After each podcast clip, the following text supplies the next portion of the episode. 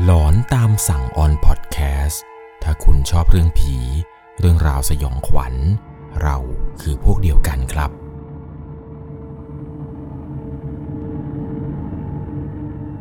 สวัสดีครับทุกทุกคนครับ ขอต้อนรับเข้าสู่ช่วงหลอนตามสั่ง เรื่องราวความสยองขวัญใน EP นี้ครับ เป็นเรื่องที่เกิดขึ้นกับผู้ฟังทางบ้านท่านหนึ่ง เรื่องราวเรื่องนี้ผมต้องบอกทุกคนเลยนะครับว่าต้องพาทุกคนเนี่ยย้อนกลับไปหลายปีมาก ในช่วงปี 2553 ครับ ช่วงนั้นเนี่ยเป็นปีน้ำท่วมที่จังหวัดลบบุรี ต้องบอกเลยครับว่าผู้ฟังทางบ้านท่านนี้เนี่ยเธอมีประสบการณ์เรื่องราวความสยองขวัญเนี่ยเกิดขึ้นในบ้านของตัวเองเลยนะครับ กับการได้ไปพบเจอกับผีนางรำจะเป็นอย่างไรนะครับ เรื่องราวเรื่องนี้ต้องบอกก่อนว่าต้องใช้วิจารณญาณในการรับชมรับฟังกันให้ดีๆ โดยเรื่องราวเรื่องนี้ครับที่ส่งเข้ามาเนี่ยเป็นเรื่องราวของผู้ฟังทางบ้าน ชื่อว่าคุณแป้ง คุณแป้งเนี่ยเธอเป็นคนจังหวัดลบบุรีครับ เรื่องนี้จะพาทุกคนย้อนกลับไปเมื่อปี 2553 ปีนั้นเนี่ยเป็นปีน้ำท่วม เธออายุประมาณ 12 ปีย่างเข้า 13 ครับ ต้องขอบอกไปก่อนครับว่าเธอเป็นคนเชื่อเรื่องผีแบบร้อยเปอร์เซ็นต์บ้านของเธอเนี่ยอยู่ในตัวเมืองลบบุรีเลยครับ ติดกับสถานที่ที่เป็นสถานที่โบราณ นั่นก็คือวัดสันเปาโล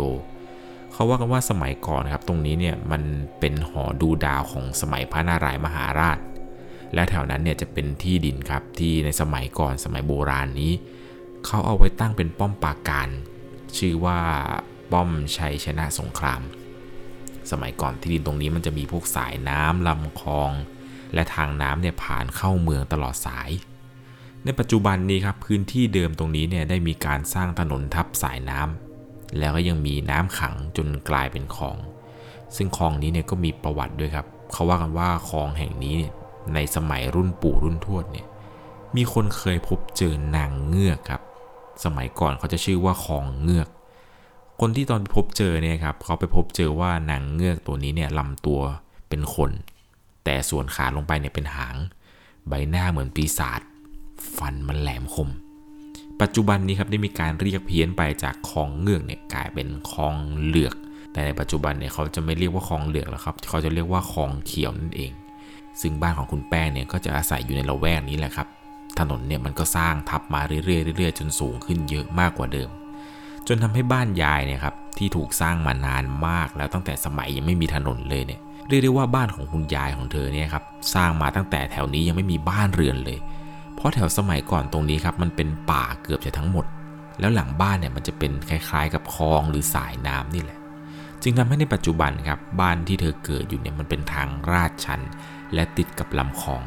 ทำให้เกิดน้ำท่วมแบบท่วมมิดบ้านเลยก็ว่าได้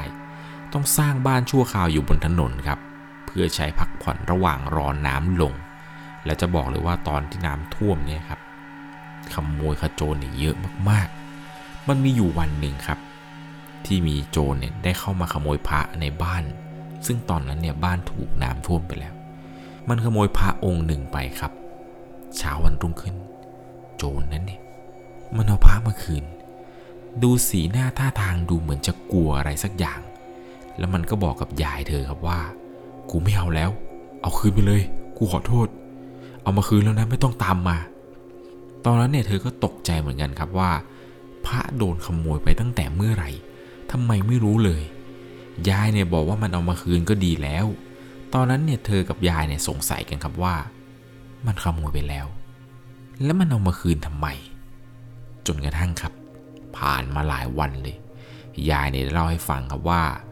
แกเนี่ยฝันเห็นคนแก่คู่หนึ่งครับ เป็นตากับยาย นุ่งขาว ห่มขาว ดูแล้วน่าจะเป็นเจ้าที่เจ้าทางจากศาลที่คอยดูแลบ้านให้พวกเธออยู่ รู้สึกเหมือนกับว่าความฝันของคุณยายเนี่ย ตากับยายคู่นี้ที่เป็นเจ้าที่เนี่ยครับ คุยกับแกว่า เป็นไงบ้าง ช่วงนี้คงลำบากหน้าดูสินะทำไมกูดูบ้านให้แล้วทำไมไม่ตอบแทนกูบ้าง น้ำขนม ไม่เคยเอามาให้กูกินเลย ไม่เคยดูแลกูเลย ไม่เคยได้ดอกไม้ แล้วก็ไม่เคยไหว้วันสำคัญทำไมไม่เคยเอาอะไรมาให้กูบ้าง ด้วยความฝันของคุณยายครับ คุณยายก็ได้ตอบไปกับตายายคู่นี้ว่าเออฉันขอโทษ พอดีฉันเองก็ไม่ค่อยมีเงินมีทอง ไหนต้องเลี้ยงปากท้องลูกๆหลานๆตั้งหลายคน ตากับยายที่เป็นผีเจ้าที่เนี่ย แกก็พูดครับว่างั้นพรุ่งนี้เอง เอาแค่น้ำเปล่ามาให้ข้ากับยายเท่ากินหน่อยข้าคอแห้งมาก แล้วอย่าลืมดูที่กระถางทูบเช้าวันถัดมาครับ คุณยายเนี่ยแกตื่นขึ้นมา แกจดจำเรื่องราวความฝันเมื่อคืนได้ดีครับ แกก็ไม่ลืมที่ทำตามสัญญา ไปหาน้ำขวดหนึ่งมาครับ ไปถวายไว้บนสารพระภูมิแล้วก็นึกขึ้นได้ครับว่าในความฝันเนี่ย ตากับยายเมื่อคืนที่ฝันเห็น บอกให้ดูที่กระถางทูบไม่รู้เหมือนกันครับว่าให้ดูทำไม แกก็เลยดูครับ ยกกระถางทูบยกขึ้นมาดู ซึ่งปรากฏว่า ขี้เท่าทูบครับ มันขึ้นเป็นตัวเลขชัดเจนเลยครับ จนยายแกเนี่ยเอาเลขตัวนี้ ไปซื้อหวยครับ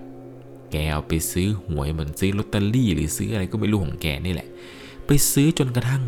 แกถูกรางวัลครับ แกถูกลอตเตอรี่รางวัลที่สองตอนนั้นเนี่ยแกดีใจมากครับที่แกถูกลอตเตอรี่ ยายแกก็เลยไปซื้อของมาให้สารพระภูมิ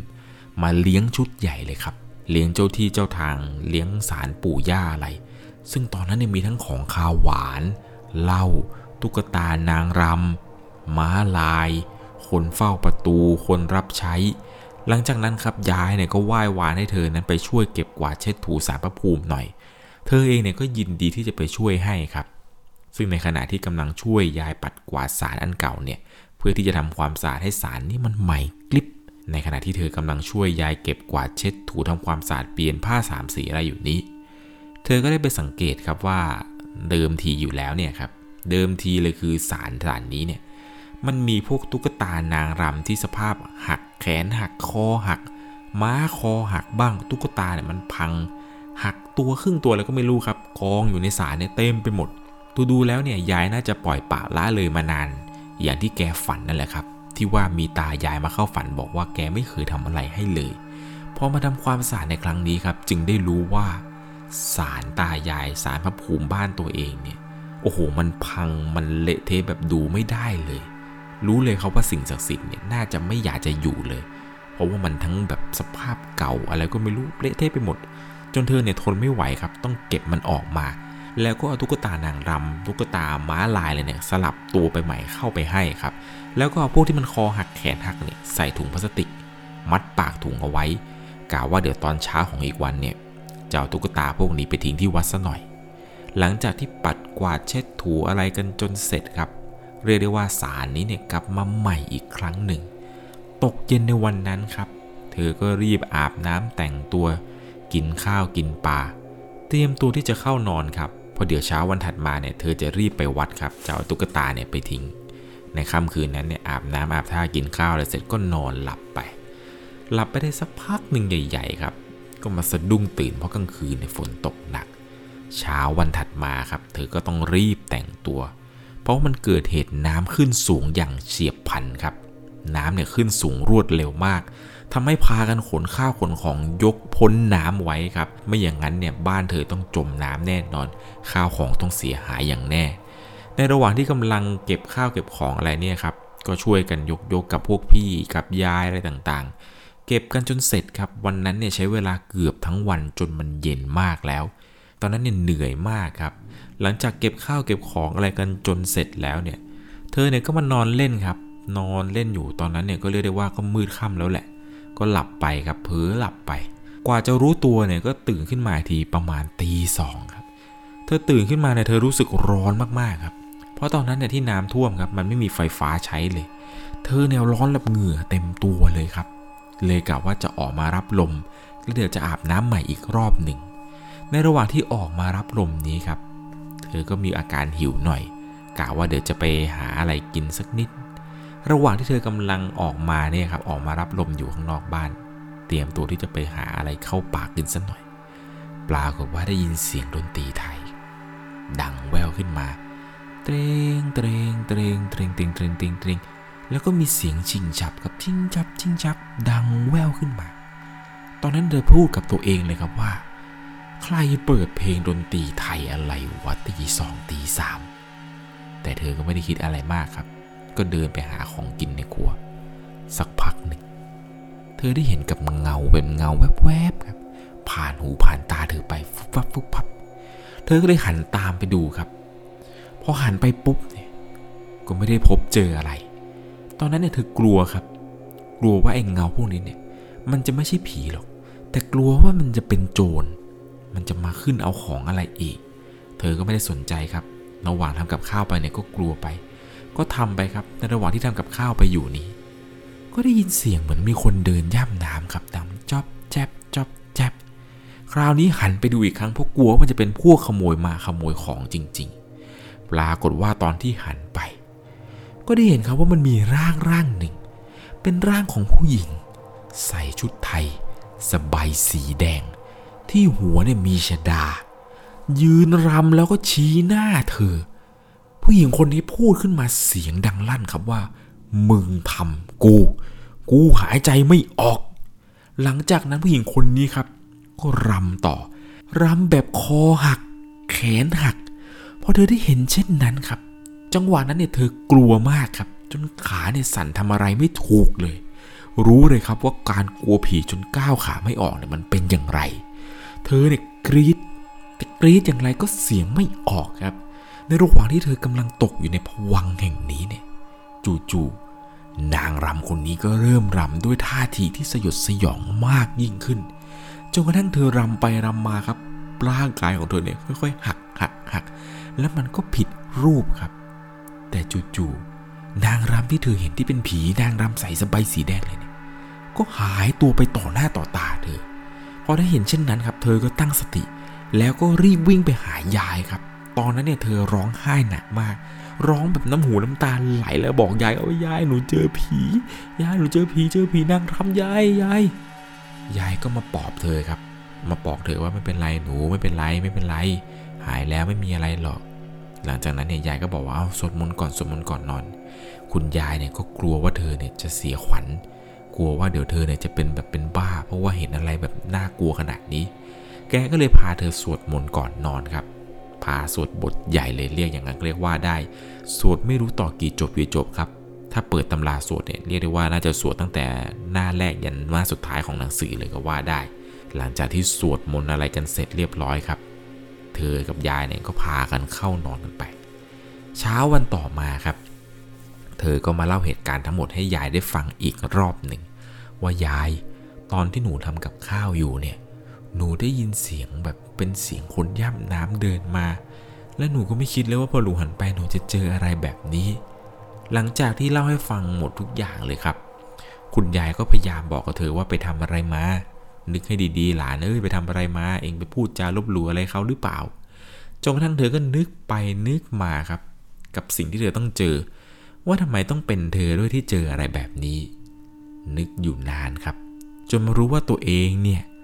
ลืมเก็บพวกนางลำคอหักครับ ที่ตัวเองเนี่ยไปผูกใส่ถุงก๊อบแก๊บเอาไว้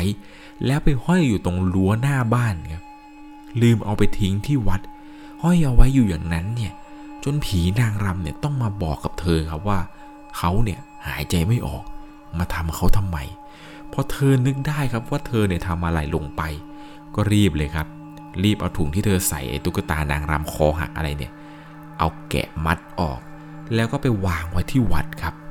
หลังจากที่เอาไปวางอะไรเสร็จแล้วเนี่ย ก็ไม่ค่อยเห็นหรือว่าพบเจออะไรอีกเลยครับ เกี่ยวกับประสบการณ์ที่ว่าเห็นผีนางรำตนนั้น นางรำตนนั้นก็ไม่ได้กลับมา เธอบอกว่าประสบการณ์ครั้งนี้เนี่ย ภาพที่ว่าเห็นนางรำที่ใส่สบายสีแดงมันลำให้ดูต่อหน้าต่อตากลางค่ำกลางคืนเนี่ย มันยังติดตาจนมาถึงทุกวันนี้เลยนะครับ เรียกได้ว่าเป็นภาพที่เธอนั้นเนี่ยไม่สามารถที่จะลบออกจากความทรงจำอันโหดร้ายนี้ได้เลย ผมเชื่อว่าหลาย ๆ คนครับ ที่มีประสบการณ์เกี่ยวกับการไปทำพวกตุ๊กตานางรำหัก หรือไปทำอะไรที่แบบว่าเกี่ยวกับสารแล้วเจอพวกผีนางรำเนี่ยตามกลับมาเห็นเนี่ยจะรู้ดีครับพวกผีนางรำเนี่ยมันน่ากลัว แล้วก็สยองขวัญขนาดไหน ผมจัดว่าผีนางรำเนี่ยเป็นผีอันดับต้นๆของประเทศไทยเราเลยแหละครับ ที่ทุกคนเนี่ยไม่อยากจะเจอ ผมเชื่อนะครับว่าเรื่องราวแบบนี้เนี่ยเป็นเรื่องราวที่เกิดขึ้นจริงกับคุณแป้งเลย เพราะว่าเหตุการณ์อะไรต่างๆ เกี่ยวกับพวกตุ๊กตานางรำหัก แล้วจะเจอผีนางรำอะไรเนี่ยก่อนหน้านี้ผมเคยเล่าให้ฟังไปแล้วครับ ในช่วงของหลอนตามสั่ง EP เท่าไหร่นี้ผมจำไม่ได้เหมือนกันครับ ที่ว่ามีผู้ฟังทางบ้านท่านหนึ่งเนี่ยไปพบเจอกับผีนางรำที่ถนนเส้นหนึ่งที่จังหวัดอุดร ถนนเส้นนี้เนี่ยชื่อว่าถนนคลองสี่ยังไงแล้วนะครับ ก็ลองย้อนกลับไปหาฟังกันได้ครับ เดี๋ยวถ้าเกิดผมนึกออกผมจะขึ้นอินเสิร์ตเอาไว้ให้กันแล้วกัน เรื่องราวทั้งหมดนี้นี่ก็เป็นประสบการณ์ความสยองขวัญ ที่ผู้ฟังทางบ้านท่านนี้นี่นะครับ ไปพบเจอมา นี่ยังไม่นับรวมกับที่ดินที่เธออาศัยอยู่นะครับ ว่าสมัยก่อนเนี่ยมีการพบเจอผีนางเงือกที่ว่าเป็นนางเงือกที่หน้าตาสยดสยอง ฟันแหลมคมอะไรนี้อีกยังไงแล้วนะครับ ใครที่อาศัยอยู่ในละแวกนั้นที่อยู่ใกล้ๆกับคลองอคลองอะไรนะคลองเขียวที่สมัยก่อนเขาจะเรียกว่าคลองเงือกนี้เนี่ยใครมีประสบการณ์อะไรหลอนๆอีก หรือว่ามีใครเคยพบเจอนางเงือกที่จังหวัดลบบุรีนี้ยังไงก็ลองคอมเมนต์ให้เพื่อนๆได้อ่านกันหน่อยนะครับยังไงแล้ว เรื่องราวความสยองขวัญในครั้งนี้ต้องบอกเลยครับว่า จะต้องใช้วิจารณญาณในการรับชมรับฟังให้ดีๆ ถ้าคุณไม่เจอแบบนี้ คุณจะไม่มีทางรู้เลยครับว่า เรื่องราวความสยองขวัญทั้งหมดนี้ มันน่ากลัวขนาดไหน ยังไงแล้วนะครับ ถ้าคุณชอบเรื่องผี เรื่องราวสยองขวัญ เราคือพวกเดียวกันครับ ใครที่กำลังรับฟังอยู่ที่จังหวัดลบบุรีเนี่ยถ้ามีเรื่องราวอะไรแปลกๆอีกเนี่ยส่งมาได้เลยครับ ผมจะรออ่านเรื่องราวของทุกๆคนอยู่ หรือบ้านใคร มีสารพระภูมิสารเพียงตา แล้วในสารเนี่ยมีนางรำอยู่ ลองกลับไปสังเกตศาสารของตัวเองดูดีๆนะครับ หวังว่าคุณคงจะไม่ต้องเจอผีนางรำที่ออกมาจากสารของบ้านตัวเอง ยังไงก็ขอทุกคนนั้นโชคดีครับ สวัสดีครับ สามารถรับชมเรื่องราวหลอนๆเพิ่มเติม ได้ที่ YouTube Channel 1 LC ยังมีเรื่องราวหลอนๆที่เกิดขึ้นในบ้านเรา รอให้คุณนั้นได้รับชมอยู่นะครับ